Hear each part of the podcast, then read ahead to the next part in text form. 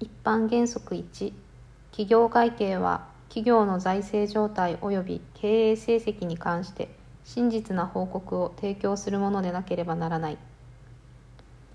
ここで言う真実とは絶対的な真実ではなく相対的な真実を意味する。一つの会計事実について複数の会計処理が認められるときどちらの会計処理方法を採用したかによって計算結果は異なる。採用した方法で正しく処理されていればどちらの金額も真実であると認められる。これを相対的真実という。